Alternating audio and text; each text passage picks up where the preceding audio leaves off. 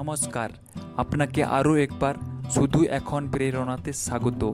এটি একটি সাপ্তাহিক মোটিভেশনাল পডকাস্ট। এই সপ্তাহের বাইশ নম্বর এপিসোডে শুনবেন কিছু অনুপ্রেরণামূলক উক্তি এবং আপনি আছেন বাপি মোদকের সাথে। কোনো কাজ সঠিকভাবে করতে চাইলে সেই কাজে নিজেকে ডুবিয়ে রাখতে হবে এবং যথেষ্ট সময়ও বিনিয়োগ করতে হবে।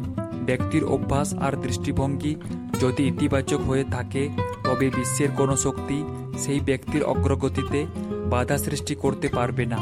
নিজের প্রতিভা খুঁজে বের করার জন্য নিজের দুর্বলতা আর ভুলকে স্বীকার করার সাহস রাখতে হবে, আর সেগুলো সমাধান করার মতো মানসিক ক্ষমতা থাকতে হবে।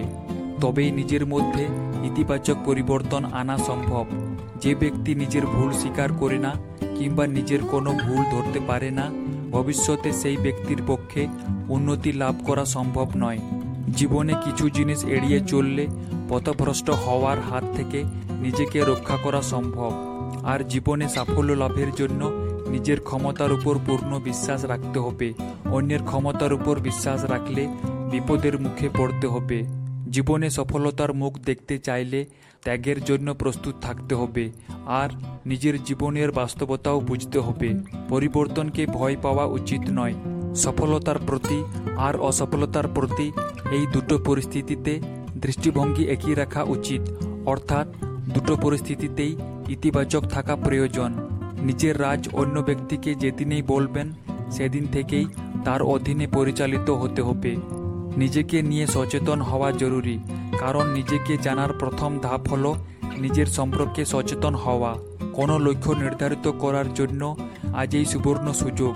তাই সময় নষ্ট না করে কাজে লেগে যাওয়া উচিত। কথা কম, কাজ বেশি করা উচিত। জীবনে যতগুলো লক্ষ্য অর্জন করা সম্ভব, ততগুলোই নির্ধারিত করা উচিত। নিজের কাজের প্রতি যত যত্নবান আর দায়িত্ববান হওয়া যাবে, তত সুফল পাওয়া সম্ভব। এই উক্তিগুলির সারাংশ হল এক প্রত্যেকটি কাজে যথেষ্ট সময় বিনিয়োগ করা উচিত।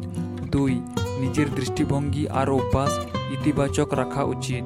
তিন, খুব শীঘ্রই নিজের দুর্বলতাগুলো শনাক্ত করা উচিত। চার, সময় থাকতে ভুলগুলো শুধরে নেওয়া উচিত। পাঁচ, নিজের ক্ষমতার উপর পূর্ণ বিশ্বাস রাখা উচিত। ছয়, নিজের রাজ অন্য কাউকে বলা উচিত নয়। সাত, নিজেকে নিয়ে সচেতন হওয়া উচিত। আট, নিজের কাজের প্রতি দায়িত্ববান হওয়া উচিত। নয়, পরিবর্তনকে ভয় পাওয়া উচিত নয়। দশ, সর্বদা ইতিবাচক মনোভাব বজায় রাখা উচিত। শেষ অবধি শোনার জন্য অসংখ্য ধন্যবাদ। আবার দেখা হবে আগামী সপ্তাহে। ততক্ষণ কনফিডেন্ট থাকুন মোটিভেটেড থাকুন।